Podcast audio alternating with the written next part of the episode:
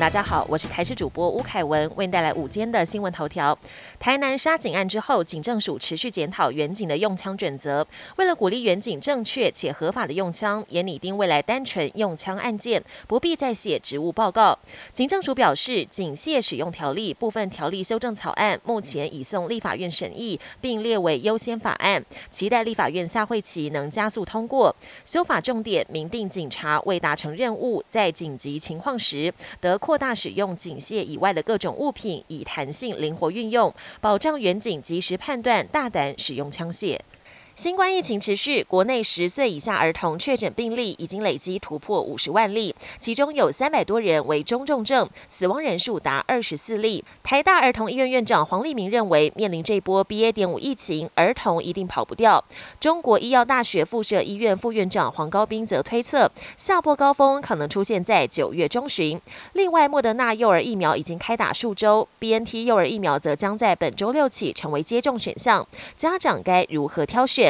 黄立明表示，莫德纳打两剂，B N T 需打三剂，两者在接种剂量跟接种时程都不一样，而且不能混打。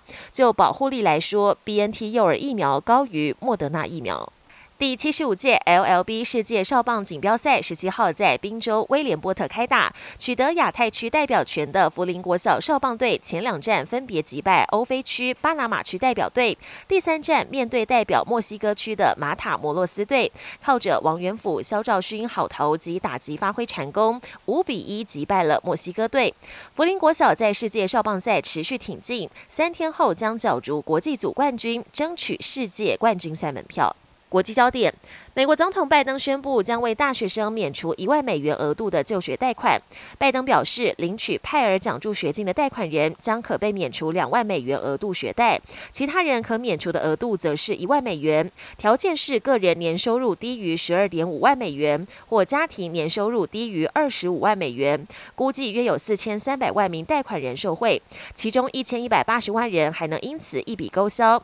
尽管政策获得普遍支持，但专家担心政府。大撒币恐怕会增加通膨压力。巴西下个月将迎来独立两百周年，各种庆祝活动已经开跑。而当年巴西独立的关键人物——巴西皇帝佩德罗一世的心脏，也在相隔两百年后从葡萄牙重回巴西土地。巴西当局特别举办了接待外国元首时才有的大阵仗，隆重迎接。航空界又有新创举，比利时十七岁青少年麦克罗瑟福德二十四号成功挑战单独驾驶飞机环绕地球。罗瑟福德成为创下这项纪录最年轻的飞行员，他前后一共飞行了五个月又一天。而他的姐姐萨拉罗瑟福德去年也成功挑战单独驾驶飞机环绕地球，创下最年轻女性环绕世界纪录。而姐弟两人都曾先后降落松山机场，让人印象深刻。本年新闻由台视。新闻制作，感谢您的收听。更多内容，请锁定台视各节新闻与台视新闻 YouTube 频道。